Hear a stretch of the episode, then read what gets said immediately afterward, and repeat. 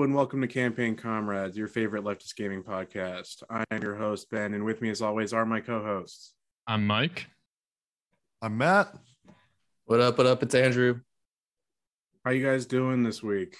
How's it? How uh, how we been?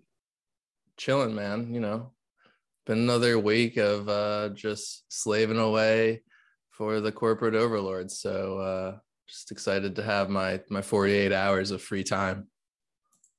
Yeah, I've got to say I ha- I haven't gotten much uh, much game time in in this week myself. It's been a little uh, kind of been uh, you know not not living up to the sta- the high standards we set for ourselves here at uh, at Campaign Comrades.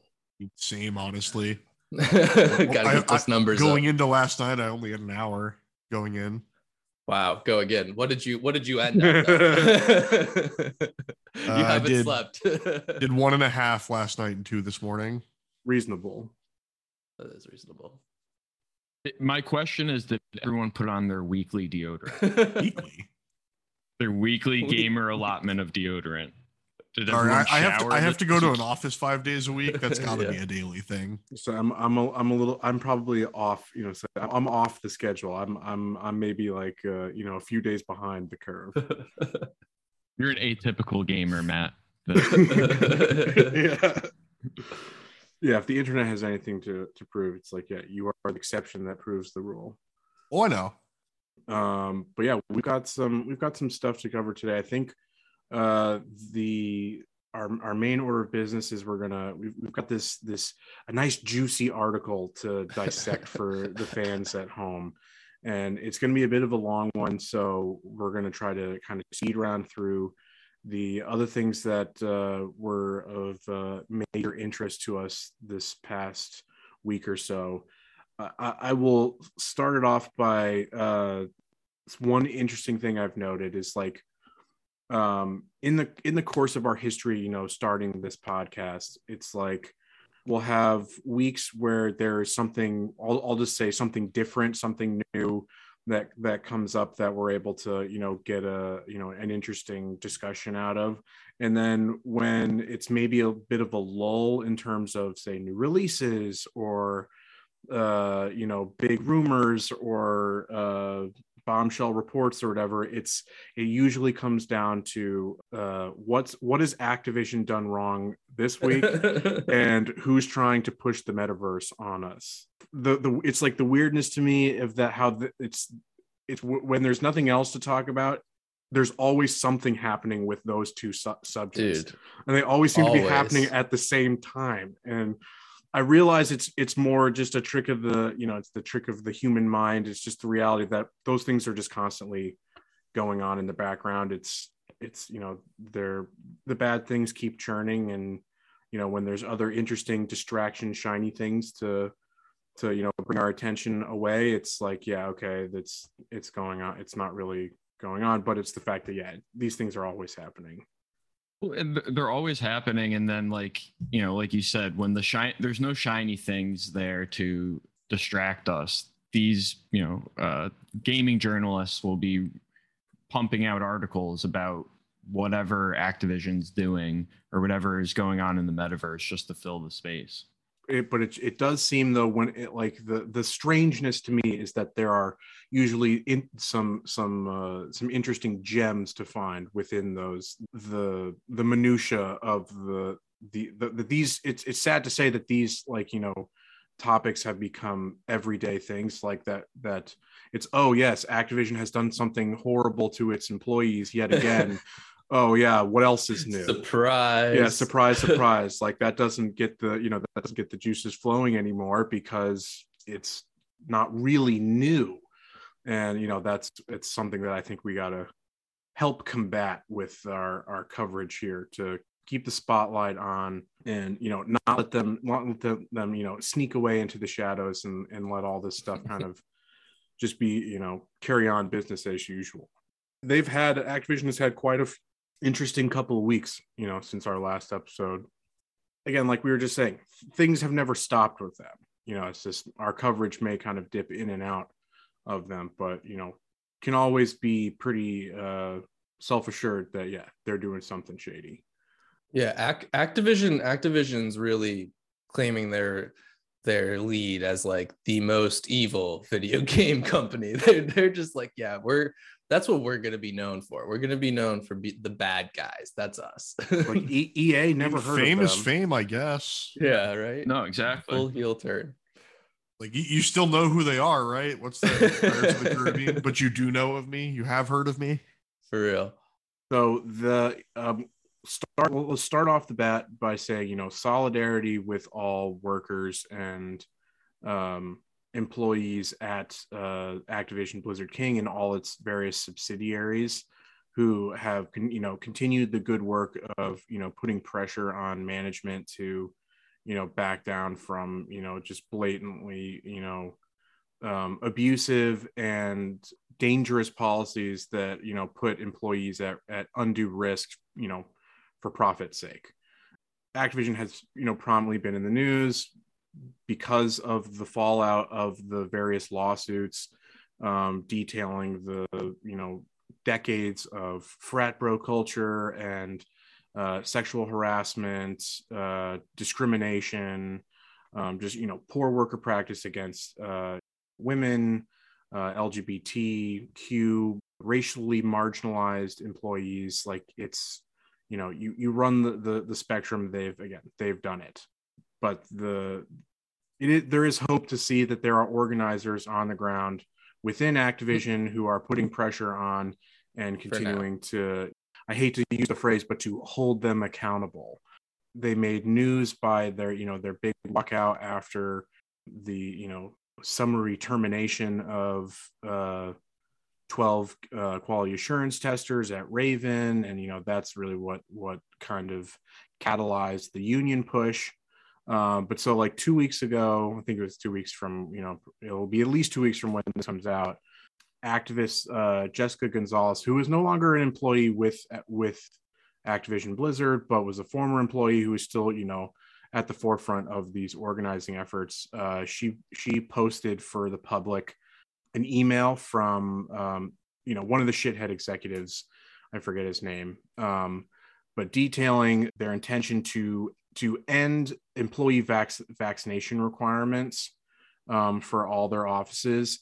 Uh, a better ABK and you know with support of the union, uh, you know threatened another walkout um, af- after you know receiving word of this, and they then quickly had to walk it back. And as the time this recording, at least four of the studios have reinstated their own vaccine mandate. But yeah, the employees were not happy, and they uh, you know are showing you know worker power through solidarity and something to be commended, I'd say. I find this interesting again, just to, you know, we, we've said this before that we could look at the video game industry in particular um, as like a case study for workers' rights and just like the nature of how neoliberal capitalist economy works and, and, and how the and, and what tactics they are going to to employ uh, to exploit workers. And this is another example of an opportunity in which a company could have continued remote work or uh, at least changed the nature in which they engage with the office as workers because a lot of what is going on and we've discussed this before in in video game development is possible to do remotely. I you know I think workers should have an option to go into the office as like another space to to go and just kind of change it up. But a lot of what they could do is uh, remote work, and so particularly at these big studios that's i think that's a good point to to to highlight is the fact that you know these are international uh studios that have been doing remote work for years. Yeah i mean have been collaborating with yeah studios across the world in different time zones and have been remote in that sense forever So this vaccine requirement is around the fact that they're doing a return to work come June, um, where employees are expected to to go back. And and I don't know the detail, you know, the or if there have been released like the granular details of this um, return to work program and what sort of accommodations they may be giving to employees that are you know uh, immunocompromised or have There some have- sort of I've seen I've seen some stuff that there are they have put some I mean, they- exceptions into place. I- they have to by law for you know to Yeah. some extent um but so you know this is a conversation i've had with andrew before about just the nature of like commercial property and like these businesses and you know especially a large development studio like this like i don't know if activision blizzard is rents their space or owns it somehow but you know th- there's a lot of money going into the commercial real estate in which these companies operate um, and and that is what is driving a lot of this return to work um, uh, so you know i guess i'm just trying to point out you know the interconnectivity of you know these different uh, problems that we're dealing with these political issues we're dealing with whether it's you know uh, the nature of like real estate and housing um, you know labor uh, uh, how the capitalist economy is kind of structured. And you know i continue to think that looking at video the video game industry is a, is a great case study to uh, you know not only the what is going on on like the uh, elite like owner side what they're doing but also like the the worker solidarity that goes on and the fact that they could get a company like Activision to quickly roll back uh, a vaccine requirement uh, or you know the lack thereof a vaccine requirement um, in their return return to work policy, I think is a, a pretty big win. Um, you know, especially Right. in that industry. I think that's a good. I think that's a good point. And again, it's this. We've made that argument before. And I think it's it can never be said enough that yes, this industry is you know a good encapsulation of the larger economy as a whole. And uh, I do, however, want to while still you know singing the praises of a better ABK and all all the activists who are doing good work there. And all the all the all the you know the people uh, working uh, to form the union, um, let's not you know be confused about still you know who holds you know the power in in this relationship and it's you know not to be confused to say that you know the workers uh you know are you know have an easy fight ahead of them as you know we see the next thing that activision has done after that you know it's like the they just can't help themselves you know like they they, they got some bad press gotta gotta sprinkle on a little bit more um they announced that they are you know, making all temporary and contingent uh, quality assurance QA workers for Activision Publishing and Blizzard divisions. They're all being converted to full-time employees with with benefits, uh, equating to roughly. Uh, it's the number was like uh, one eleven hundred uh, contract workers are getting this. However, with the exclusion of all Raven Software employees who are seeking to unionize. Dude, Convenient, ain't it? it's just because it's how the law's written. It's not their fault. All right. So so first off, there's that. And second off, I think Activision, you know, you said this is this is them being bad, but Activision felt this was them very much being Right, good. right, they're, they're right. like, look, look at what we did, guys. It's like you know, Oh, that's it's like they're almost like uh, they're they're pickup artists here, and they're trying to do like the pro con pro sandwich of Yeah, yeah, compliments. yeah. But they're doing Sneak- it opposite. Sneak that one in. they're doing it opposite. It's like you know they've they've uh, got rid of the vaccine requirement. Bad. They rolled it back. Good press because they like listen to workers. Then you know uh, they they give the QA testers full time jobs, but they leave out Raven Software. So it's like you know they got the meat and the the lettuce in there between the the two shitty pieces of bread. Andrew, you bring up the the law, how the law is written, the the NR, NLRB rule, you know, which is there to, you know, eh, eh, it, you you're not allowed to give eh, extend benefits to employees that are uh, in the process of unionizing, and, and the idea behind that is kind of like- makes sense. Yeah, you're so you're not like you can't entice those members to Can't bribe them. exactly, yeah. but You can just do a little bribery. but Yeah. it, it clearly misses the point and like this is uh, just a fault of the when the NLRB you know the NLRA really was was uh was you know written and first like thought of you know it's like these small shops they're not thinking of like these huge giant mega corporations that have all these other employees which you know Yeah. they can leverage against the unionizing employees so that's Yeah, clearly the, what the whole they're doing the whole here. goal of this was just to uh, demoralize the Raven Software uh, Right. devs. Yeah, for sure. It was basically like, hey, look what you could have had if you Right. Exactly. if you were that's if you were good if you were good boys and girls and NBs, you could you could have gotten this nice raise. These That, that, that even was the raise, end but, like, goal. It wasn't Well, and, and anything Absolutely. more or less. and and what they're you know what activision is trying to do here is to get all those people that were probably on the fence already about you know voting with the union right. to then be like to shit vote i against really it in fucked hopes myself that they can get exactly in hopes that if the union doesn't go through they'll get these same benefits and they Isn't probably it isn't will it better when we're a family? Isn't it better Yes. when we're just uh, you know a nice family that we can respond to your needs? Well, and the beauty See, like that look look that- what the union does. It makes it like the union process makes things more difficult for you. yeah. I, I love the family argument because there are some really toxic fucking families out there. Yeah. Yeah. Oh yeah. Like, like we're like a family. Like, oh, good. There, there's some really bad examples of that to follow. yeah, which which family? Yeah. Whose family are we talking about here, guys? They're like, we're talking about the family, the mob. It'd be a shame if you lost your health insurance over a little uh accident. Let's say. and like, but like the the other thing about it too is that all those people who did get converted now also are less likely to want to form a union at the time being because like they're gonna be yeah, like because they, they're watching now the how much people better trying could to I form do a union get si- like not actively punished, more like passively Yes. punished. yeah Uh, and they know that if they try to do this again, they will also probably be on the receiving end of passive punishment in some form.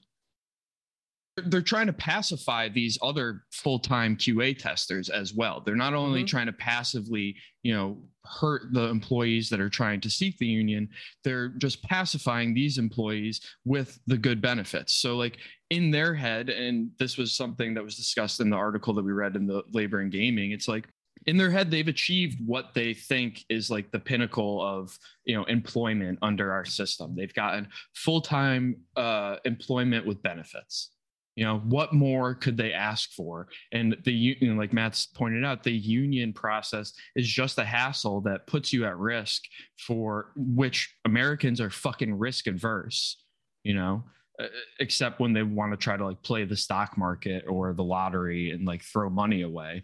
But like major decisions like this they're risk adverse and and they don't want to you know push the the buttons with their employers. So i think you know you're right to point out that this is going to have like ripple effects for future organizing within Activision, Microsoft, whatever Yeah. fucking company it becomes. Well, yeah, it'll, it'll be soft. fr- from here on out. Once the Activision Blizzard purchase actually finishes, 'cause it's still not done yet technically. Uh, it'll it'll be Microsoft's ownership of all of this stuff, and I mean, look at Microsoft's track record with how they've handled this stuff in the past. They've got a beautiful one, right? It's all roses and sunshine. Yeah, it's not it's not like half the people being like investigated or fired or like outright sued for sexual harassment actually didn't come from Microsoft beforehand. I was gonna say, what what wasn't the one of the major Activision guys a, a Microsoft guy? Pretty sure. yeah What what did they do with uh, contract workers with Halo Infinite? Eighteen month contracts and out, and that game is dying.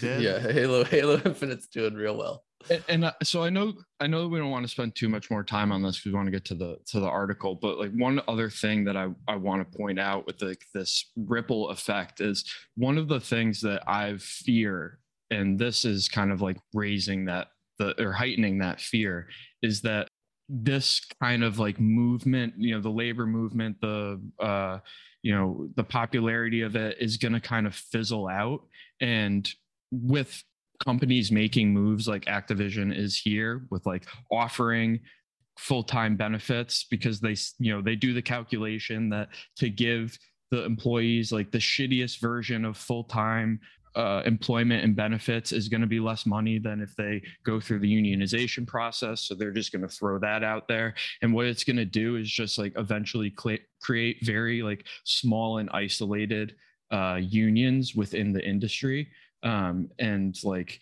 you know uh, maybe Ra- Raven will always have a QA tester union, but that's not going to spread throughout the industry or, um, you know, like whatever unions come out of this. Raven will probably just end up getting uh, more or less blackballed out of Or- QAing is what'll happen. is that you know a couple big big devs will stop using them, and then eventually they'll be relegated to the like the side projects and the just become like an indie studio and like unionization will be like limited to like indie I, I love how you say indie studio like that's a bad thing. I was No, trying no, to avoid well, using that that terminology. and I- I'm not I'm not trying to say it as a bad thing, but like you know, like that Cancel him. just like you know with I'm that on a roll. Get his ass. with that pattern of like you know kind of uh just making it more of a niche you know like unionization becomes a niche in the industry rather Yes, than yes. than the like the the I, I just wanted to make No, sure no, I clarified yeah, that I we, we're not appreciate saying it. being an indie No, it's a studio is a bad thing. and. Like indie, indie development is the you know pillar of gaming currently. Yeah. It really raises up those dead dead zones when we get you know the shit slop. And I've just got a quick Matt fact about the shit slop that we've had recently. So Battlefield 2042 hit a record oh, i uh, saw this low player I'm, count. I'm I'm doing the uh, you know hand rubbing meme like Yep. just yeah, record low it. player count on Steam of I think it was under 800. I think it was 787 concurrent players. Yeah. I think it was like Tuesday night Yep. last week. Yep, I when think you hear right. this recording, uh, which was less than the nine-year-old Metal Gear Rising: Revengeance hack and slash game. Jeez. Just to put that into perspective, but even worse, Babylon's Fall. The concurrent Steam player count was seven. Seven. It was lo- less Seven than ten. people. I saw I saw the headline. Less than ten. I was oh. like, what? Seven people concurrently playing Babylon's Fall this past week. we've had more people Steam. watch On our Steam. streams Yeah, literally. like admittedly that's on steam and those types of games might have a bigger audience on ps5 where they're considered a console exclusive. It's a horrible game. I don't know people who would buy that. Uh, you could just buy godfall or get the free version and get the exact same experience but yeah Oh no my i thought i just thought that was a funny one to throw in there that like people were panicking about battlefield 2042 admittedly in a good reason because that is a horrible player count for a just recently released multiplayer shooter that's you know the dominant thing that it's supposed to be Yeah, from a on the online studio. player base the other thing was uh Halo Halo Infinite dropped below uh the yeah the and and the other Master Chief Collection? Yeah, the Master Chief collection.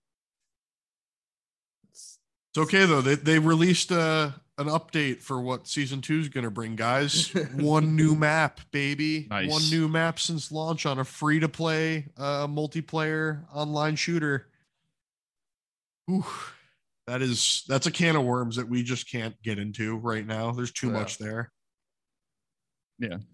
So last bit of Activision news that I we don't need to like go too far into it because there's actually not a whole lot there that's been revealed at this point. But we got to give the shout out to the absolute boy, the legend, California Governor Gruesome Gavin himself is accused of interfere, interfering with the uh, Department of Fair Employment and Housing uh, their discrimination lawsuit against Activision. Um, at this point, the two uh, top state lawyers at the agency have uh, the top lawyer was fired by the governor's office, and the number two uh, resigned in protest to the interference and the the the unjust termination. But then what I found out this morning is there's even more. There is a little bit more Oh, Um, yes. that uh, a Politico report reveals that uh, an Activision board member, Casey Wasserman, the founder and CEO of sports marketing and talent agency Wasserman Media Group, donated $100,000 to Newsom's uh, you know campaign to defeat uh, the recall efforts. So there's some there's some there's some intermingling, some touching of tips going on there that uh, Doc You know, pockets yeah, that that that uh, you know just raises some eyebrows, some some red flags there. Uh, but it's just oh man, the you know the most like you know overtly corrupt uh, Democratic official, um, you know doing more corruption out in the open.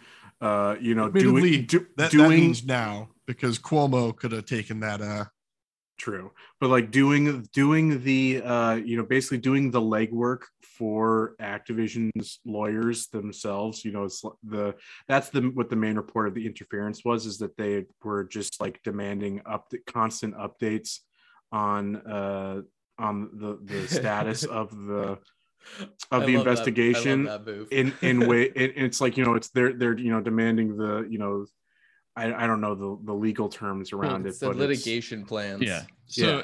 I mean, so what? just yeah to, the, the outline of they want they want they wanted for notice the outline of the the prosecution's strategy Yeah. and Yeah. then and then when when the the top lawyer was like no fuck off it's like okay you're fired Yeah.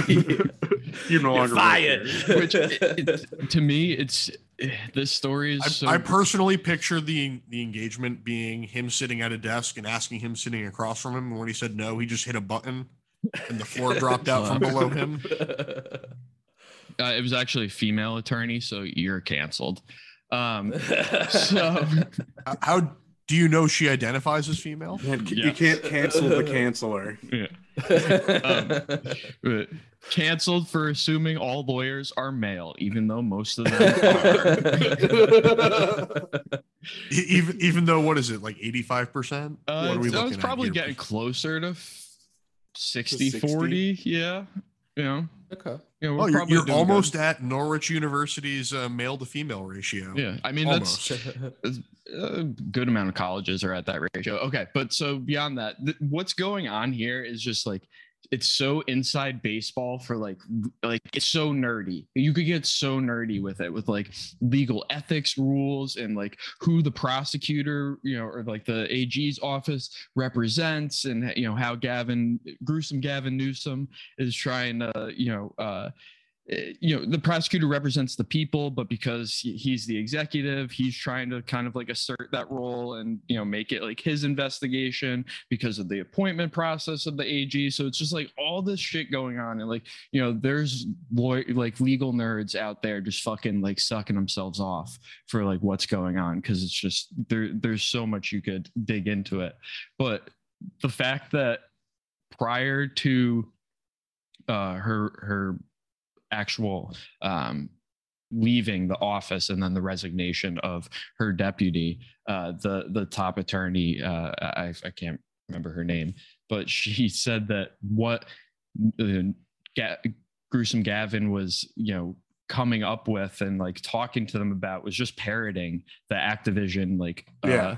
you know like their interests um so exactly presumably like you know gruesome gavin newsom is going to be just turning around to you know activision's lawyers with that litigation plan uh fucking you know, No, he'd never Just- do that. just hitting that forward button I also want to put forth a motion to forever now call him GG for gruesome Gavin. GG. And Dude, to I can't. put an idea out there, Ben, about the bubble I've put myself in. When you started leading in with Legend, I was like, are we talking about the man himself? Let me solo her. and that that I think is going to require uh you know uh an investigative That's gonna be an entire deep dive itself, episode. yeah. the I'm gonna reach out to him on Reddit. He did an AMA on the uh the Elden Ring uh subreddit. awesome Oh I did God, not I did not see that no there's just been like yeah that's a that's a, just an interesting little digression. The there's been so many so much great fan art. Matt sent me uh, uh an STL for a 3D model of of let me solo her just in all his his his, his nude pothead glory. Uh it's it's just uh, and, and yeah for those who are unfamiliar a literal pot on his head. Yeah. wearing I a think my loin, favorite a part about loincloth that and a pot. is, is he's not even getting the one benefit that pot has, which is it like boosts your uh like your throwing pot damage when you use those. Amazing. He's not even using throwing pots. That's I, I love That's that he's so wearing true. the stupid helmet and not even using it for the one thing it's used for. yeah what an favorite absolute part. legend He's just wearing it for drip, man. It is drip. Yes. All right, yeah. So, so yeah, Matt's brain has been cursed by Elden Ring. That's all he can think about. We know, we know, we know, we know this. I've been immersing myself more into the the what is now the second biggest physical launch of the year, uh, the Star Wars Lego game, the Skywalker Saga game. I and we talked about this before recording. I'm like uh, almost done with the prequels. Um, I'm Did enjoying. you start with the sequels? No, I didn't. I, I decided to do chronological. I kind of wanted to go I'm, psychotic. I'm it, glad get- that get, makes get me a little, feel better. wanted to get a little nutty with it, but uh, um, yeah, I'm going chronological. Um, Play in worst movie order. So nine, eight, one, seven. Whoa, whoa, whoa! Put Putting eight. Yeah, controversial here. Yeah. yeah, we don't need to. Yeah, we don't. We don't. We don't need to set the internet aflame here. Um, We're saying the most leftist of the the series is you know second to worst. but let's not forget or that that movie still has loads of problems. Yes, of as a course. movie. I mean, it's a Disney Yeah. movie, Uh, so yeah. uh, the uh, yeah, but so the, why I bring it up though is because for our next topic, as we already talked about, it's it's metaverse o'clock. You know, the time is now. uh, the Lego Group of all of all things joined with Sony, each investing a billion dollars in a round of funding for Epic Games in effort to you know to quote unquote build the metaverse, but also to make it, That's a big investment. but also Sony. to to make it kid friendly. That's what Lego's there for. Right. to make it kid friendly. Don't like, I have a, I have a question. Do modern kids like play with Legos? Yes, Like, I feel Yeah, like that's no, like a do. dead thing, like a dying still breed. thing. It's still it's a still a thing. huge. It's, I, thing. I It's think I huge. think it's actually had a, a had Renaissance. a, a resurgence. Because like yeah. whenever I see people talking about Legos, it's adults talking about collectible Legos. No. well, that's the thing. Yeah, it's there. I mean, there's that's just the it's- it's bubble still- you're in. there's both. It's still popular there, but there that Well, yeah, is- I don't hang that out is- with kids. That is still a Thank huge you. part of the market, though. that is definitely still a huge part of the Yeah. market. Is is is quote unquote hot, you know, hobbyists. Uh, dude, it's big enough that and Fox, excuse Fox me, has it a is game it is always Lego. Lego. it is- Lego. It is only ever Lego. What, Yeah, what, don't you mean not Mega. Blocks? But the, you know, my, my bit is like, you know, they're gonna make a Lego metaverse, and it's like that shit basically already exists, like with the with Roblox Yeah. things. You know, the, yeah, they already Minecraft. look like the, the the characters already look like mini like uh, Roblox, Minifigures, Minecraft, yeah. uh, VR chat. I, I, no, but this will have a NFT virtual uh real estate marketplace that you Yeah, can and invest thirty percent of it. one one thing I want to point out, and it's another thing that we've said before on the podcast, is I, I believe I think so. If not, I'm saying it now. To watch lawyers because they're the fucking parasites of capitalism. And recently, you know, around the same time this is st- starting to come out, um, the ABA, which is like what creates some of like the model rules for for lawyers and like ethics, just change that's the bar association. Yeah, it's the American Bar Association. Bar but like, you know, we could get into the nerdy stuff about like, ha- you know, their uh, like jurisdiction over lawyers, whatever. But they came out with like model rules that usually states will adopt, and one of them was surrounding uh, legal advertisements, which is always like a big thing in, in ethics. But it's like advertising in the metaverse and like having like physical, you know, like legal offices, you know, physical in quotes, but physical legal offices within the metaverse. So it's becoming very, very popular amongst like big corporate lawyers uh, to to get into NFTs in the metaverse. So you know, be prepared. So The infrastructure is. remember be that thing we were talking about earlier about how they want you to go back to the office because they own the offices and expensive and it's an investment. Yep. They're going to make metaverse offices so that when you're at home, you're still Yeah. in the office, Yeah. and then Yeah. boom, Well, yeah. boom. Yeah. I mean, uh, you know, that's once they can move all their commercial real estate to only owning commercial real estate in the metaverse and don't have to have like a with, physical with, office. with like zero overhead. yes, Like, exactly. Yeah. Your It's actual houses server are slowly going to devolve Yeah. Into just a closet Yes. with a VR Yeah. VR head that pops down No, over it you. literally be Ready Player One, where you're like you're in yeah, like a that's shack, our future. You know, You're, you're living in a, in a in in the stacks of uh shipping containers. Yeah. as- That's the future Mark apartment. Yeah. Zuckerberg I, wants. I'm pic- I'm picturing like a District Nine where all the problems. Oh, Oh, spe- speaking of Zuck- speaking of Zuckerberg, I saw something about like I think actually Matt, Zuckbucks? you were the one who posted this in our in the chat. Something like uh they're talking about how anything that takes place in like the the Facebook version of metaverse uh they get thirty percent of. It's more than that. They get essentially just just under fifty percent of all transactions. nice. I'm pretty sure Nice. Zuck bucks. If you It's like Zuck forty bucks, seven point it's five 27%. It's like it's insane. Nice. I was laughing Oh so hard when I read that. God. Man, it's just like they can't help themselves. They just He's they can't help his, it. he, he yeah he, his brain is just so You know why they do that though, right? Because if you come in with a ridiculous first offer, Yeah, they're gonna end up getting and a make quarter. them come to you instead of you go to them, whew, they'll end up getting like 30%, like Yeah. you said. Now it's Yeah, gonna be like- That'll be a like the ton. compromise. I mean, what they're doing is just looking at the the litigation that was around the Apple App Store and like the hundred percent. and just being like, okay, how far can we push the limits of of this precedent? Oh, under fifty percent. Yeah, that's fine. They'll- Golden. they'll- yeah, we're good. We're good. Yeah, As long as they're Yeah. taking more than fifty percent, we're fine. yeah. And I'm sure it'll be litigated, and you know, th- they'll still walk away with with some large percentage. Listen, you gotta pay your rent to be in the marketplace. Okay, Yeah. you gotta pay rent. You gotta All right. pay your rent. All right, guys. I want I want to Oh, yeah. I want to switch gears and I want to move to the article for today because can I just I just quickly say one thing? It's hilarious. Ubisoft less than three. What is it? Four months already later, and they're already like Oh, getting dropping support. the uh, yeah abandoning the, the NFT holders. So like those people who supposedly had something of worth of value, it's now worth nothing. They've already done it. They've come already on, done they're it. they're, For assur- all of our they're assuring they're I'm assuring making them shocked Pikachu face. Yeah, they're, they're assuring them they they promise that they're going to incorporate tokens into future games that they can bring them over.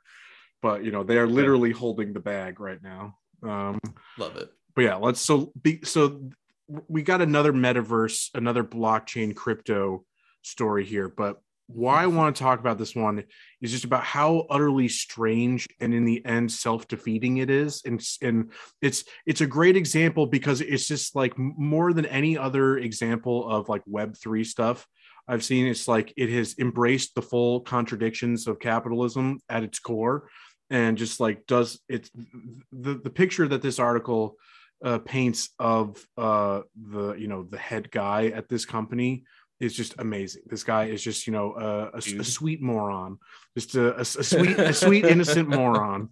Uh, you know, not actually a con artist. Uh, just just dumb, which I just I gotta love. You know, dumb guy representation. Let's go. But so let's let's drop it. The uh, th- this new company uh, just received 2.5 million dollars in funding from you know various uh, uh, Nice. VC firms. Nice, you know, good for all- them. You know the uh, you know the people who are going to destroy the, this uh, this planet. Um, but so th- this company is called uh, Gripnr. Gripnr, hardly even know her. Uh, it is apparently. There's. I think that's going to be the, the episode title. Um, yeah, definitely, definitely. Oh, yeah, so I won't get. I will, I'll just jump into it because it actually explains what the somewhat what the uh, it's in reference to. Um, so this article is NFTs are here to ruin Dungeons and Dragons by Linda Codega in Gizmodo. So let's let's just let's just go again. And so again, we, we haven't really done It's too, ma- too many of these. So so yeah, I, Andrew's read read it, but I know uh, Mike and Matt have not. So feel free stop me whenever because there's just a there's a lot to unpack here um hopefully we'll be able to get through it we might run a little long but we'll uh let's just let's uh, let's go Yeah. um so again this is linda codega and gizmodo uh, the first time that Patrick Comer tweeted about tabletop role playing games was in October 2021. He asked, "Who are hands down the best D&D character illustrators out there?" He got one response. L, major L. Uh, L plus ratio slash yeah. fell off. slash Uh, copium slash uh, malding slash hair loss. Yeah. uh, so that same month, an unassuming Twitter account was created at Gripnr, which again I can also only think of Grinder when I when I when yeah, I when dude, I see it. Every time I see it, I think the same thing. Just Uh, What is that? So yeah, yeah, what's up? Absolutely nameless. Uh, so by choice. Uh, yes. It's uh, its bio describes Gripnr as quote a Web three company building fifth edition TTRPG on chain. Uh, Gripnr is a company currently being built by Revelry, a New Orleans based startup studio. Brent McCrossan, a managing director at Revelry, is the CEO of Gripnr. Uh, that's you know a, a great sign when you're you're uh, you know that a, that a company is has a bold future when its creators got to get uh, booted away for some some corporate hack to run the show. Uh, Yeah. So, so he is the president and head of product, the Patrick Comer, the actual creator. Boomer. Um, Comer, yeah, Comer. Comer. he might be a Comer. Comer. Um. So he is the president head of product. That product, which nobody outside of the company has seen yet, is a digital nice. platform meant to allow fans of the tabletop role playing game Dungeons and Dragons to role play using NFTs indicative of player characters, and then save the details of their gameplay adventures on the blockchain, increasing the complexity and value of the NFT. They call this as a play to progress system. This isn't adding anything to the gameplay experience, says Aim, says James Introcaso, an award-winning game designer who has worked on official D&D products. A blockchain isn't a game mechanic or campaign setting that encourages a player to engage with the game in a particular way. D&D writer and podcaster Teos uh, Abadia is more critical of the idea. Gripnr suggests a horrible, self-centered, and self-enriching concept that is anathema to the group collaboration and sense of mutual giving that makes the RPG hobby so special, he says. Yeah, think- this is like it's so it's so counterintuitive to what playing D and D is about. It's like such a ridiculous idea, even on the surface. Also, part of me, part of me reading this is like, this shit's not real. This shit's never actually existing. This is a scam. People are getting ripped off by these two guys. Like, there's just nothing actually. But being then made. again, it's like as this article goes on, as we'll get to, it's just like again, he's just like a sweet, a sweet moron. It's like it's like yeah, maybe the yeah the the guy from Revelry or whatever, yeah, the you know the VC the VC vultures are yeah they know what they're doing. They you know they're in on Yeah. the con, but this guy is he's too sweet and innocent to, to realize, which is And not a defense my of him. meme Which is reaction. not a defense. But my meme reaction to that is uh, the the James Franco gif where he's get, on First the time. gallows. First time. Wh- What I what I think is interesting about this, it, it was making me, uh, you know, the fact of this. Will this ever be a thing? You know, will will this ever come to fruition? And and all of these like NFT projects is these like corporate stooges who took like one philosophy class like read something about like you know and, and ben will appreciate this like is fantasy reality or like some mm-hmm. philosophy like that. And now like anything they imagine is like a reality to them that they can make money off of. And and they're and they're right because whether or not you know it, it comes to fruition or not they end up making money somehow whether you know Yeah.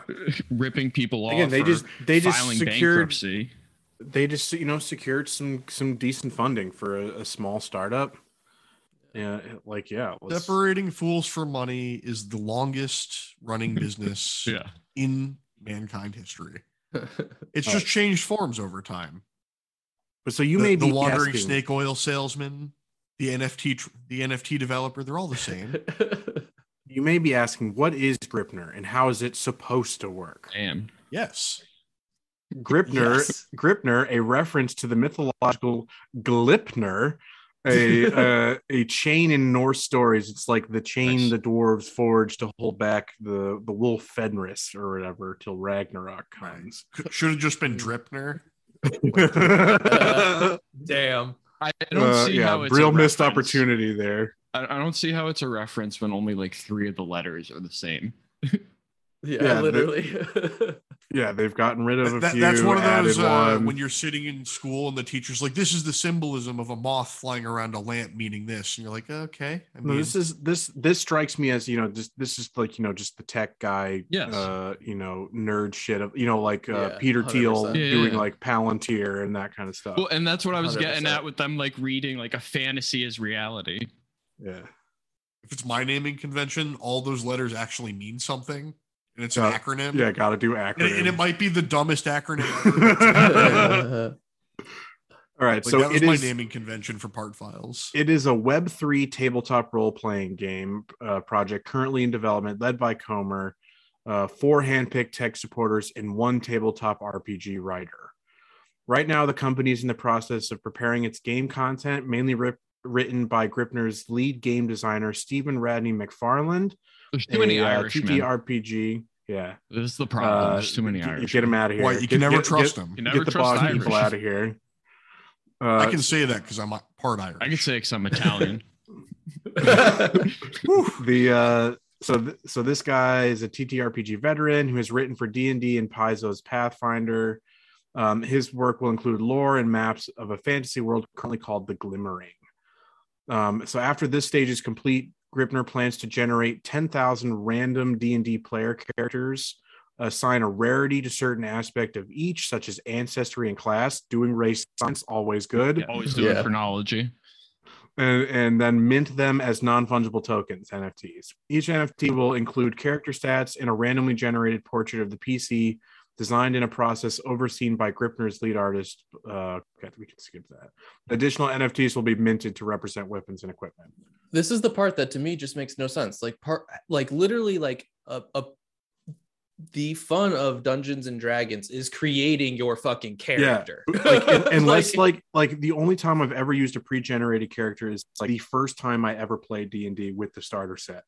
You know, like yeah, that is literally like one of the fundamental aspects of the game is it's It's like I've seen I've seen DMs. Yeah, use uh, like- random generators for like NPCs and shit. right. Sure, that's Yeah. completely used. That's That makes what- sense. You know, like the the Dungeon Master's Guide has you know tables to do that. You know, so like that's that's just a yeah a neat a tool for uh yeah for for game masters.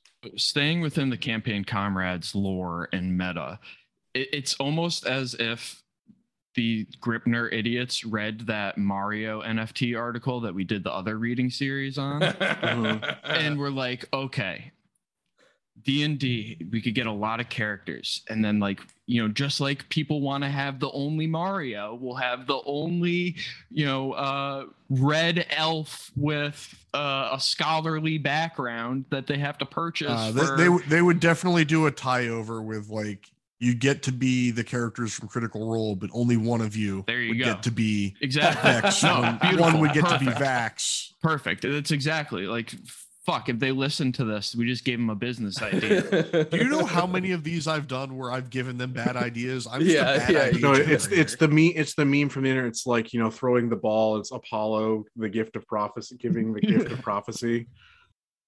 Um. All right. So uh, next, Gripnr will build a system of recording game progress on the Polygon blockchain. Players will log into the system and will play an adventure under the supervision of a Gripnr certified game master. you know I feel you like know, they're just putting fucking words together. you know Polygon to be- blockchain. Okay. you're gonna have Pineapple. to pay. Might as well call it something fucking cooler. You're, It's you're not have their. That's not their protocol. That's some. That's another. Oh, I know. I'm just saying the, the general protocol Yeah. might No, as well no, use cool. it's better off them using terms like this because when they try to use cool terms we get gripnr Yeah, they just come up as absolute. uh, Yeah, but now they're sexless taking my math terms, man. Leave my math terms alone. I don't just need to love- scare people. They're gonna charge people to become Gripnr certified game masters. No, That's no, totally you- a revenue You, you, stream. you gotta So you just- gotta you gotta see what what happens for the the GMs. It's it's a nightmare, dude. Nice. It's Can we just- nuts. God. Can uh, we just counter this and just make Dripner and just do the exact opposite? Just make a website where it's just like, oh, you want to make your character? Here you go. Here you go. Leave. So after after each game session is over, the outcome will be logged on chain, putting data back onto each NFT via new contract protocol that allows a single NFT to become a long record of the character's progression. Gripnr will distribute the cryptocurrency Opal to GMs and players as an as in-game capital. Any loot, weapons, or items uh, garnered in-game will be minted as new sellable NFTs on OpenSea, you know, the popular NFT marketplace. Shut it down. As PCs gain levels in game, Gripnr asserts that their associated NFTs will become more valuable. And when they are resold, the owner and any creatives who contributed to the associated portrait will, see, will receive a cut of the sale price. Comer says this this could mean as many as 10 people could conceivably receive money from each sale, but could not provide percentages that each creative might receive. Hmm. Hmm. I'm scratching my beard, uh, like I'm scratching my chin. Hmm.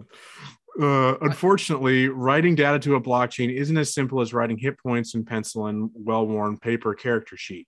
Every time a user wants it. to perform a function on the Polygon blockchain, like adjusting the character level on an NFT PC, that's an NFT player character, they have to pay a gas fee, a tiny charge that helps fund the Oh. computational oh resources god required to make the So, like- change. this means like on the all this Gripnr shit, protocol, there will be two gas fees per game that players must pay. They say they will keep, or Gripnr says it will keep fees down by operating on Polygon rather than another more popular blockchain like Ethereum. More on this later, though. The author says. But like, man, like for a second here, as as an engineer, someone in the design world, like if you can't make it better than the thing that's easier, then Right. don't do it. No, there are so There's many. So there are so many people active Line in go like up. in TTR in TTRPG. there may even be one quote that I had to skip because it wasn't. The rest of it wasn't super relevant, but it's like this thing has from the get go fails to justify its existence. Yeah, it in, has in no terms purpose. of in terms of game design, not even in That- that terms is of my its wor- not even its crypto web 3 bullshit mission it does not it does not uh you know satisfy any game design need it's my least favorite design prompt when they give you something that just can't be better than something that already exists. And they're like, make it anyway. It's like, but why? But why? It doesn't need to exist. We already have this. Uh, this is maybe something that we don't have to think too hard about now and you know maybe something to think about and, and Oh, bring now I'm back later no no no what, what i'm gonna say is like to me like the for all of these like s- internet schemes that go on and, and at least in web 2 and, and maybe this is the reason why it's like different in web 3 but i i still think they would carry over is like web 2 is all about data collection and selling data. You know like amazon facebook all, all these places th- that their data has then fund you know fueled web 3 in the metaverse collecting all, all the data on us. Like and so even creating like some of these small little spin-off internet things like everything is collecting data and selling data and, and advertising fees or whatever and like that's how they're making their money on the back end other than these small transactions. So to me it's just like if they're not expressly like if you don't know the express way that they're collecting their data it's like okay we got to play the game find find the data collection like what data are they like then collecting from us to make some sort of profit or or potential profit because even if they believe in their fucking idea here It- or or believe in a conceptual term, the data is the money that they're stealing from you. well, I understand that, but like there has to be something beyond that. Like I, I, I know they're getting it off It's these lot of gas fee per, you know, the transactions. No, they're they're making their their bet is they're making money in the mark the marketplace they're creating. They're gonna just take cuts of See, all the sales. that's what this company is different this company is different in this sense and this is something that we'll get to in the article that like how again it, it not only does it fall apart on terms of game design but it also defeats itself in its like web 3 intention Yeah, this isn't gonna work. Um, because it is essentially fundamentally uh, reliant upon a centralized I've learned market stop within saying itself it's not going to work because they'll just make it work anyway. But like my thing is, who, no one's gonna do this. That's the thing. There, there, no one will do this. You have to pay so much to a do a game you can play for free. wait until it's not a choice. And- and that's why I'm saying Here's like but here's where the but here's the thing something but something them? with d something with d&d is like uh they're and it- the article gets to this you're they're competing with the ability to just play like literally at the kitchen table there's nobody who can stop you from doing that Yeah. um Wait all right. until there's no more physical books and they've collected them all up and burned them and all. burned them uh Yeah, there you Fahr- go. You're right, you're right fahrenheit about that. 9/11. uh yeah all right so hold on, hold on. let's let's Yeah. let's let's not get too distracted Yeah. there's because a lot of this is is talked about in the article Right. So, uh, in order to play on the Gripnr protocol, players will not only have to purchase the, you know, the the Gripnr specific NFT, uh, but they'll have to buy or earn Opal to put to pay for a game session or make purchases of digital goods such as items and adventures. And all these purchases will help keep this particular tech company running. You know, keeping Gripnr the company afloat. Um, next next headline or header. Why Gripnr They're probably probably them- won't using- work. They're using the mobile game model essentially with in terms of that. So, in an interview with IO9, Comer emphasized Gripnr's potential to distribute capital value to everyone at the table and behind the scenes.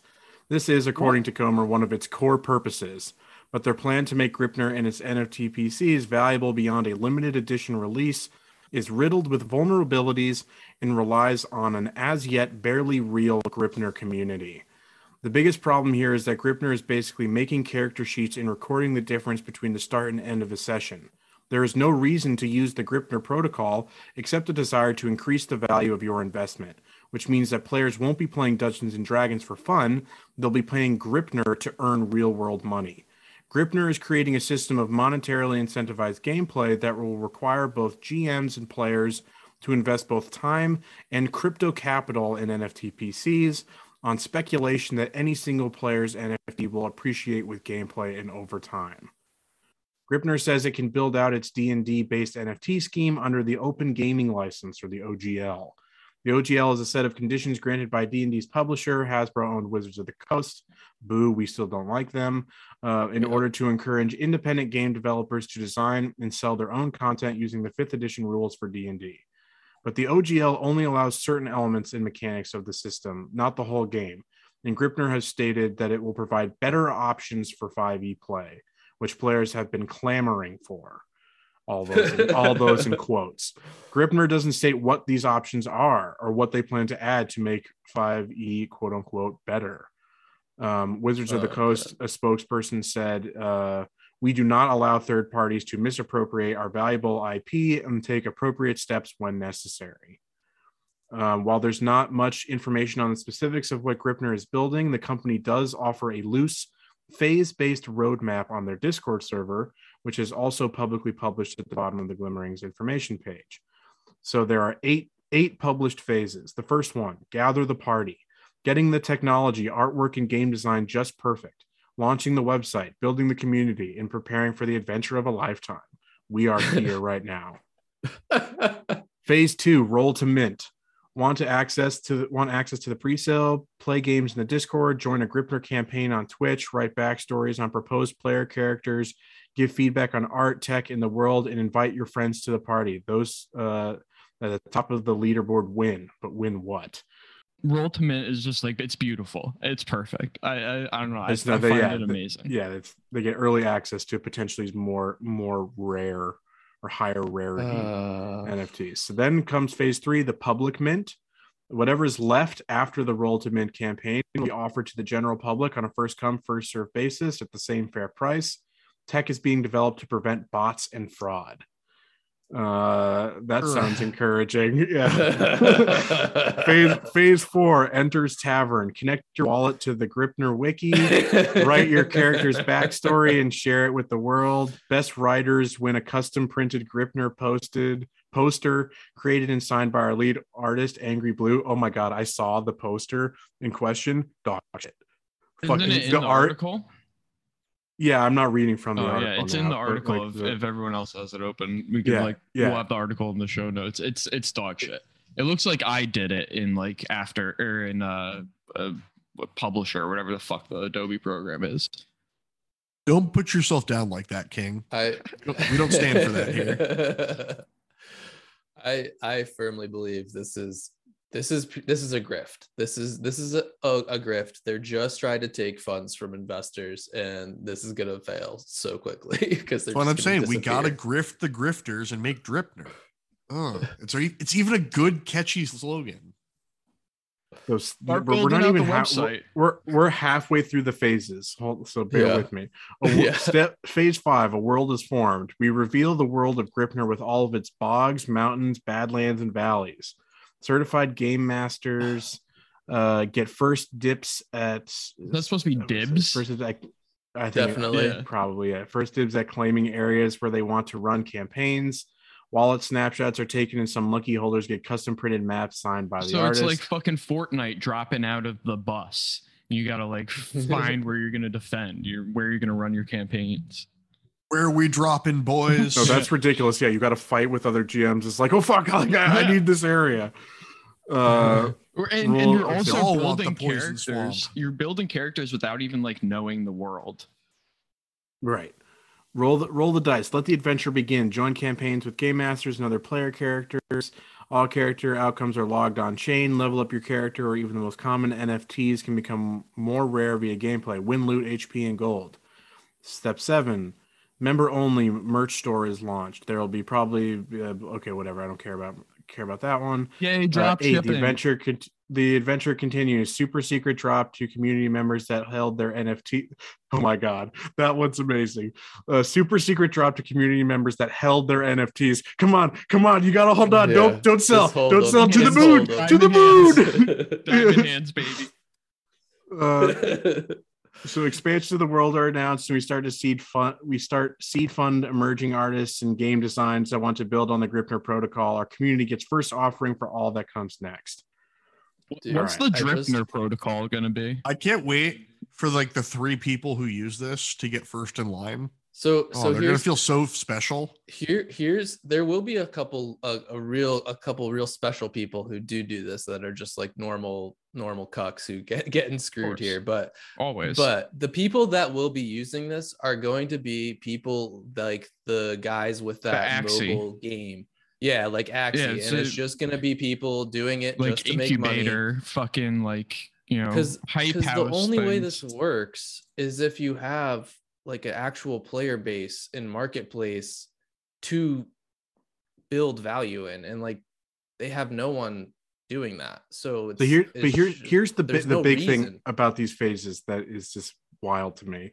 It's basically that the they are you know doing the minting process and you know selling all of them like three or four phases before uh anything actually goes you could even public play yeah. yeah before the platform goes live Yeah. until phase six so they're you're paying. so they they all have to all It's the investors you tesla know, model they got to Mhm. stick around for months before their invest their investment has even a chance to appreciate through gameplay right so the, yeah, this means that individual community investors will be asked quite or to put quite a bit of money in the Gripnr treasury long before Gripnr intends to long before they intend to deliver on-chain gameplay. Again, hmm, hmm, I'm, I- I'm stroking my chin here again. Uh, it is it is this promise protocol that is the center of Gripnr's mission, and without it, all you've got is a pre-generated D and D character or a D and D character sword. The initial investment is so far ahead of the promised deliverable, it's not hard to imagine the community might never see it at all.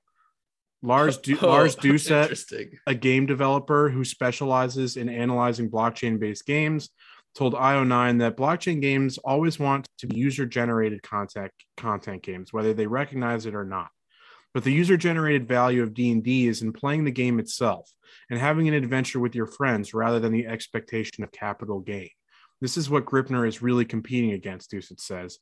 The ability to play D&D on any other platform, including at the kitchen table. And Gripnr is giving players a lot of time to get bored with just owning an NFT when there are virtual tabletop services like Roll20 and Astral available for play right now. Not to mention, this is uh, other you know news worth mentioning the fact that Wizards of the D&D Coast Beyond. just bought D like officially bought D and D Beyond for Yeah. like 150 million.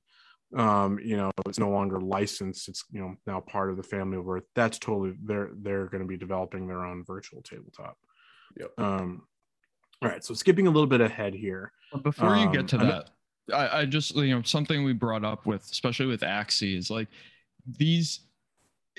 I think we're going to see more and more of this, the Gripnr model like this, um, uh, to to the extent that you know NFTs stay a hot thing um, until like the next new thing comes around, but it just keeps incentivizing because there is no like organic community. It's just going to keep incentivizing things like Axie yeah where it's just a, a community generated specifically around uh, capital gain and speculation where you know they have A literal money. pyramid scheme. Yes, a literal exactly. pyramid. it's scheme. literally a pyramid scheme So where you've got one person on, on who, the on top who can who can fund yeah who can fund the little guys. yeah so also i think i think they were like what are we grifters let's call this let's, grifters. yeah. let's call it Gri- Griff Grifter. Oh no, that's too on the nose. Yeah. Yeah All right, so we yeah, skipping just a bit ahead here um, in the article. Another major issue that Gripnr is facing is how to prevent fraud. In a scenario where a D&D character's successes increase its real-world monetary value, there's incentive for players and game masters to abuse gameplay or even just fake a game, inputting values onto the NF, uh, into the NFT without actually playing in order to artificially inflate the value. it's amazing Uh, Comer is aware of this issue and apologetic.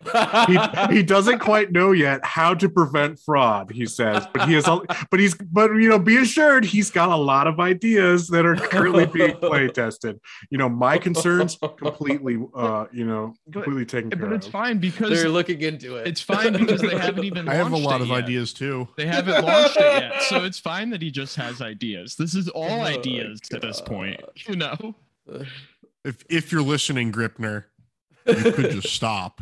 or just hire matt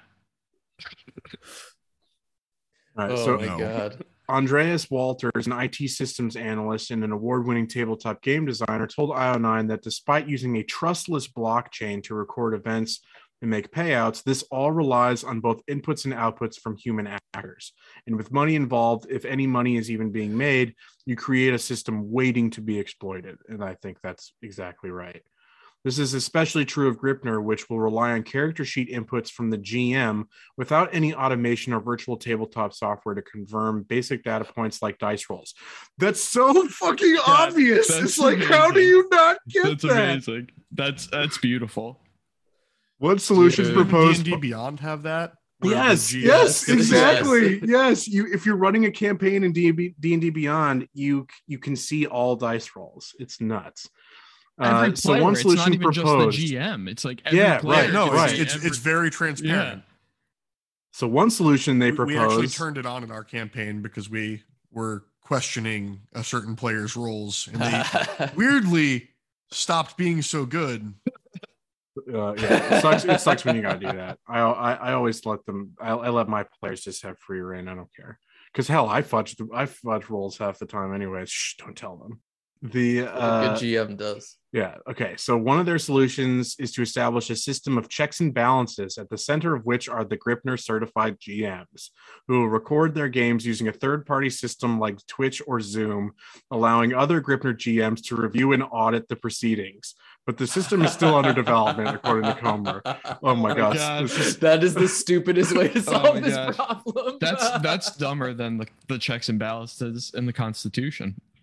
That Mhm. is so dumb. Another method uh, Gripnr says it could use to prevent fa- fraud will be to have every game's GM offer one of their own NFTs as collateral, held by the Run a company until a, until a positive review of the game has has occurred. If the GM is ruled to have cheated, the staked token will be burnt or removed from the blockchain circulation. So it's like, who's think going to choose to do me. that? I think you've killed me inside. I'm dead. I'm It's like, who's going to choose to do that? Yeah, Like, what the oh fuck? my god. Oh You know my what? These are like a- peop- you're, gonna you're trying to get people- the shadow realm. That's that's Yeah. it's like you're trying to get people who buy into this thing and you know so it's like you you need you need particularly for They the need GM to believe in the they value. need to they need to believe in this full full hearted or else you know none of none of this is going to work beyond the technical thing. You know games just won't run without having you know actually engaged game masters. And it's like you're just completely disincentivizing them from you know from playing at all. It's like unless they're like yeah the only thing that could happen is if there's money involved and uh yeah isn't that going to great just create just such a loving and you know rewarding gameplay experience for for gamers? I'm not convinced this isn't an onion article.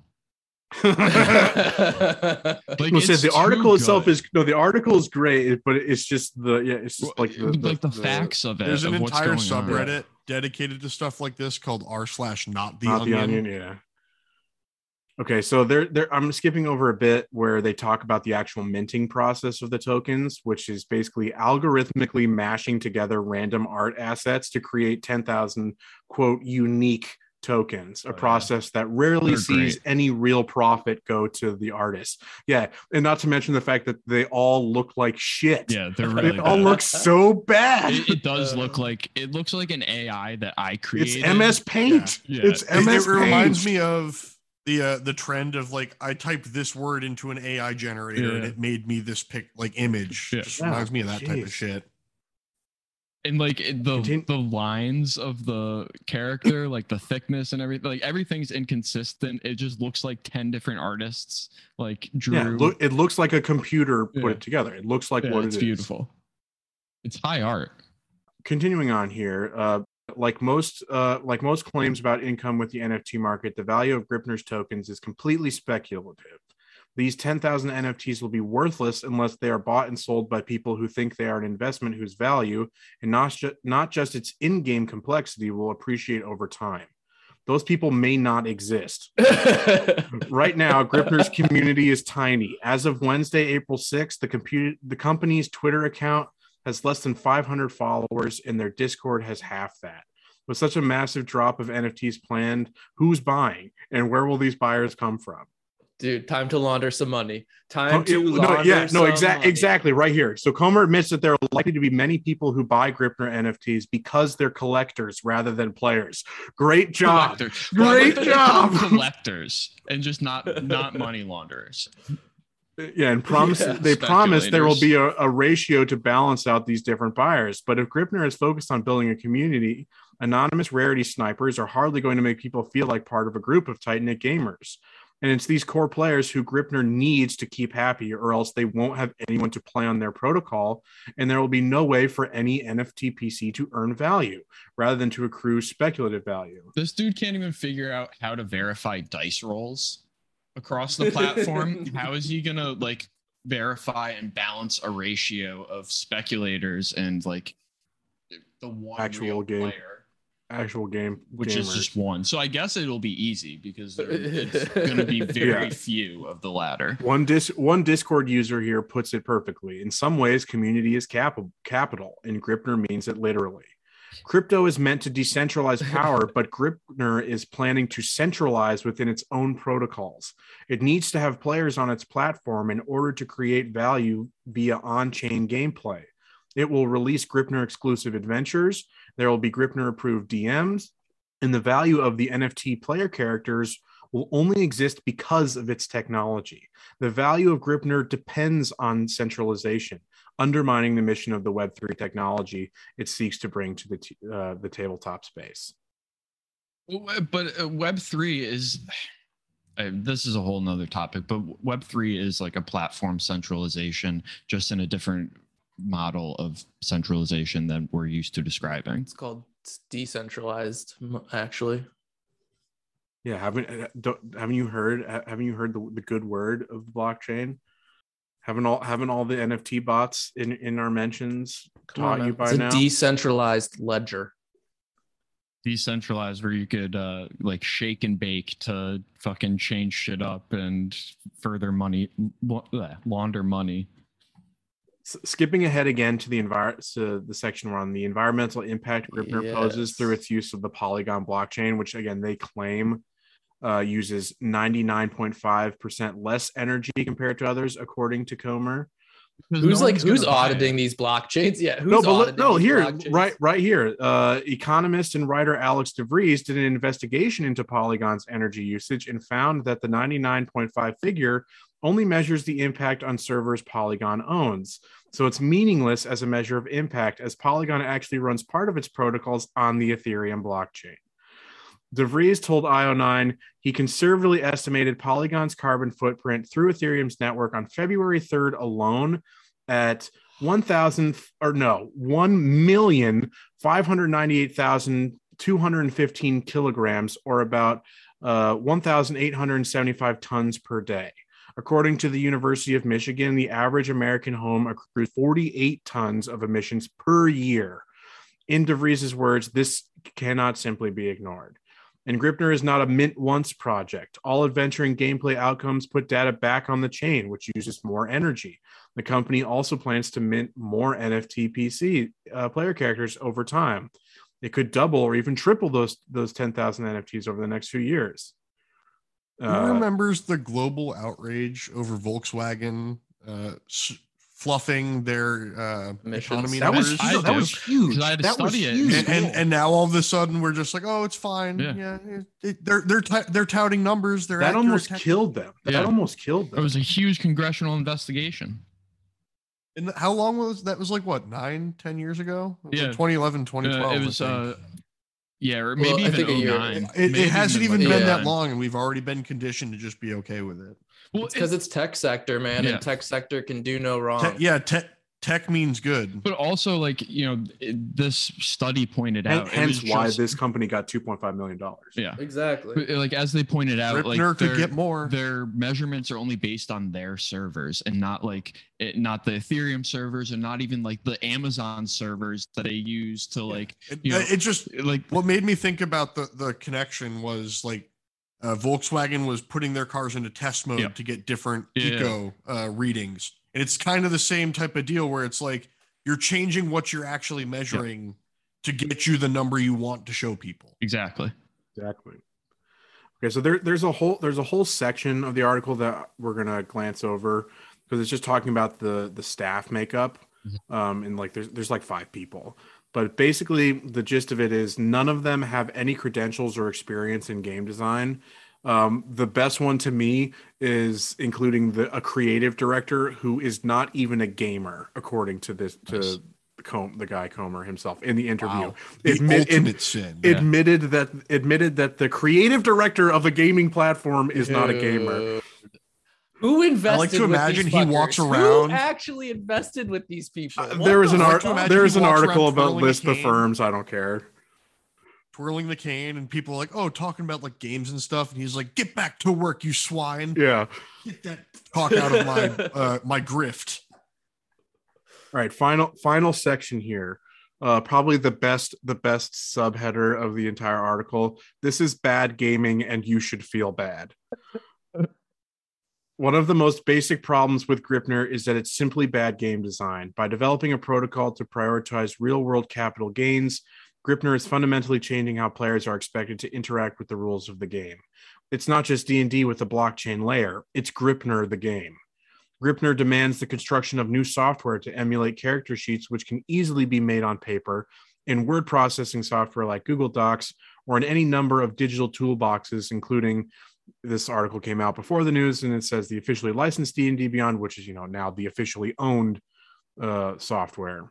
Um, the product Gripnr is attempting to create uh, or the, the product Gripnr is attempting to create already exists in multiple forms for many different games across many different systems, including old-fashioned print and play gaming.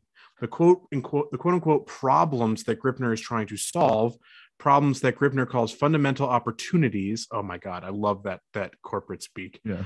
Um, are they so the problems that Corporate they call fundamental opportunities are to give players the ability to quote prove their successes via blockchain verification and to bring monetary value to the table via NFTs. But these aren't issues that players are demanding to see fixed. I don't know about you guys. I don't know about you guys, but I play D and D to own other D and D players with my D and D accomplishments. Right. So this is perfect for me. Hold This- on. this per- Every this- time I see a fellow D and D player, we basically uh, we puff our chests up and we start screaming accomplishments of our characters.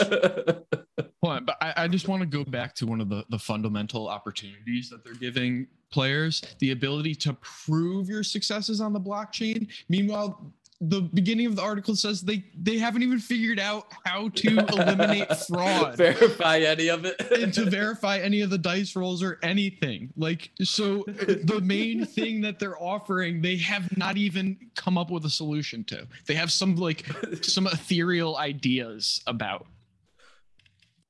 We're gonna have I have. mean, that's that's uh, kind of the uh that's like Elon Musk type marketing no. They where they you, have- you say sure. really big things that get people 100%. excited, but you don't actually have them solved yet.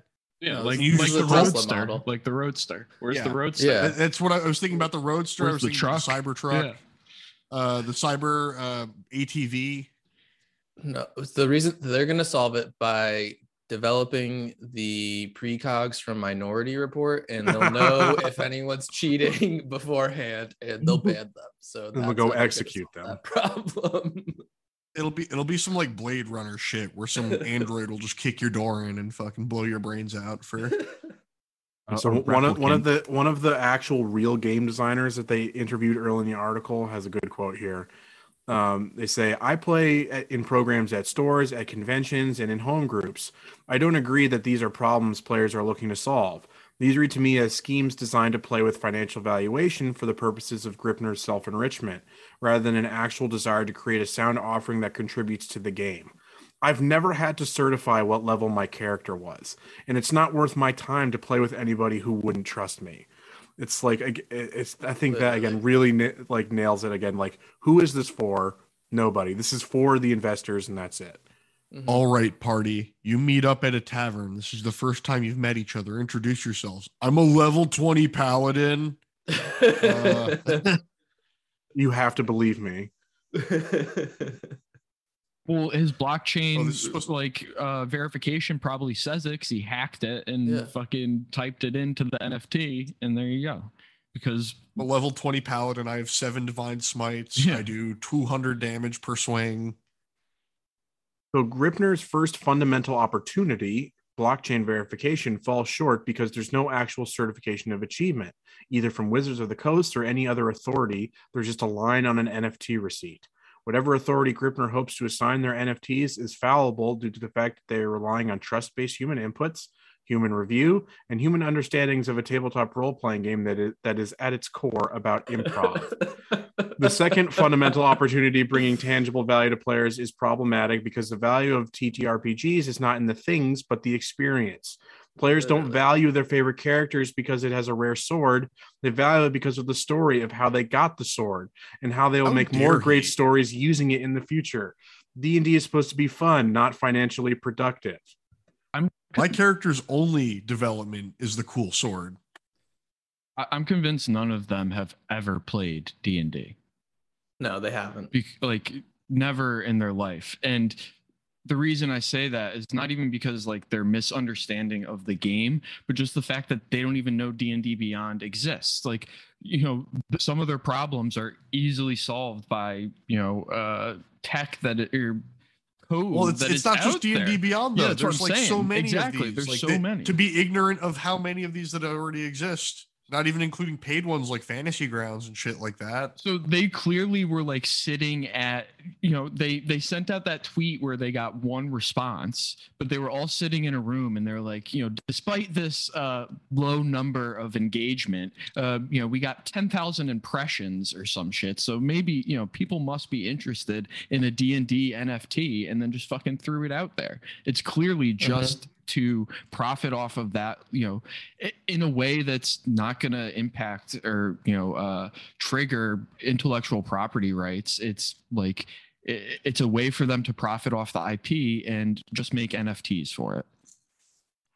All right, so we're, we're getting to the end of the article here, so let's just power through it I was because gonna say we're again it, it- we're, we're running yeah long. we're running long um but uh it's i do think it's it is worth it um so they they ask what is the demonstrable capital value then in having your character break down in fear and panic instead of mindlessly attacking a monster what will happen when a gm wants to give out a particularly overpowered item to a rogue knowing they will misuse it for fun or what if they give it to a paladin hope, hoping to provide narrative tension within a group of chaotic players what about going off the rails, going to the moon, going to meet God? What happens when a GM wants to go off script and just have fun with it? Yeah, what happens when you get, when you want to get a little nutty? You know, I, that's I know that's my that's my uh, GM style. It's my campaign just got on an airship. Yeah. It's it's like some like super technological shit that we've never seen. That's super cool. it's like I can. I can outline stuff, but my players are going to take in a direction I can never conceive of. So I'm never planning that far ahead. Yeah, and I'm i'm, always only ever- hiding Yeah. we know yeah we know that so gripnr is over engineering a game which has as one of its fundamental tenets the ability to throw away the rulebook and just do what's going to be fun. By restricting outcomes and enforcing limited character gain gripnr is incentivizing railroading. In the glimmering fun is allowed but only on gripnr's terms in gripnr's system on gripnr's protocols. Comer admits that he can't expressly limit gm's ability to adapt the story to the characters but he says there will be limits to the loot people will get from any game this is still a limitation that restricts the GM's ability to make sure the game serves the player first. Uh, the review process, regardless of the legal of uh, or the level of oversight, will force GMs to railroad their games for fear of having their NFT burned or being expelled from a community they've invested real money to join. These GMs, regardless of talent, will be little better than video game narrators who invite people to act out their interactions, but still force them into predetermined outcomes. it'll be like horizon I was gonna say I've already experienced that with a Biomutant, which was just fucking narration the video game. D&D is built on the idea of collaboration. It's deliberately designed to encourage players to work together. To add capital value to their interactions risk creating out of character conflict inter- or out of character conflict of interest within the game itself. If another character gets to make the killing blow, will that raise their level instead of mine, thus making their character worth more on OpenSea? If I find something first, will my character be more valuable than my neighbors? Will some of this conflict, uh, while some of these these conflict exists in the game already, it is strictly limited to the characters, not the players. All gold in D and D is fictional. uh, when the most optimal action to increase the character's value is one that impacts other people's experience of the game, but consideration over whether it would be harmful to the other players or characters isn't factored in, then it can become a toxic, unsafe, and not fun experience for anyone, says Kienna Shaw, a game designer and ENnie winning co creator of the TTRPG Safety Toolkit. Ultimately, a game should be fun and safe for everyone at the table, and this style of competitive self-focused self-focused play doesn't support that. No, it's incentivizing you to be as absolutely toxic and dickish as possible. Yeah. It's like it's So only it's for real power. gaming. You got to real be a, gaming. yeah, you, got, yeah, you got you got you got to be a real gamer. You got to be the power gamer. Gatekeep, gatekeep, gatekeep. Uh, so Gripnr is also operating on the assumption that people who play D and D will want to purchase a pre-minted character to play in the game, ignoring the intricacies that come along with in-game mechanical character development. How many players use a pre-made character in their games beyond the first few learning sessions? Like I said before, most D and D games have folks making specific and considerate advancements to their character for an end game that makes sense within their narrative. Again, Gripnr fails to understand the play culture that they're hoping to exploit. The problem is that their much larger goal to provide an entry for on chain gaming for the TTRPG community ignores the backlash that other communities in the uh, tabletop community itself have already issued against blockchain product, pr- projects. Gripnr is not a maverick in the tabletop industry. Rather, it's a pet project attempting to exploit a hobby by creating a centralized protocol of diminishing returns on investments that will only appreciate with non sustainable, continual buy in from new investors while simultaneously contributing to the death of the planet. Damn, go off, Queen. Um, right. It devalues the very reason people play games to have fun in favor of capital exchange. Ultimately, the very structure of, of Gripnr resembles a pyramid scheme in D&D clothing. When Comer spoke to IO9, he got the most excited and joyful when he described how he's teaching his children to play D&D. When his oldest had a milestone birthday, she threw a D&D party and ran an adventure for her friends. And you know what monster they ran into? He asked, grinning so proud of his kid. A baby gelatinous cube. How cute is that? That's what I love about D&D, he said. The ability, the ability to get creative with it. The ability is just, uh, or the ability to just put anything out there and play the game with your friends. I don't think he sees the irony. Oh my god, this guy is a beautiful idiot. Yeah. I want to meet him. Yo, uh, props, props to Linda. Great, great piece. Yeah, great article here. Definitely go give her some love. And I just love that ultimately it reinforces what we talk about every week on this podcast and that uh, capital ruins everything. That's right. All right. So, yeah, we went long this week. Uh, I think it's all been said, though. We'll just do some quick plugs. Follow us uh, on Twitter at CampComPod, best place to learn when new episodes are coming out, or when we stream on Twitch at twitch.tv slash campaign underscore comrades. Come check us out. We play games every week. We talk about them. We do all sorts of fun stuff. Um, I think that's it, though. Uh, the world is looking bleaker than ever, and we're here to, uh, you know, keep you informed. Uh, we uh, are going to go, uh, you know, back and stick our heads in the the uh, the lands between and become Elden Lords, and that will uh, will seek to, you know, fill the the gaping hole in our in our ex- our social existence. Unfortunately, I don't think that hole is getting filled. I think I'm at the point now where the hole is being ripped open as, as I'm watching all of them, all of these characters I've grown to love around me die slowly. It's really fun. right, gang. Until next time, we will see you then. Bye bye.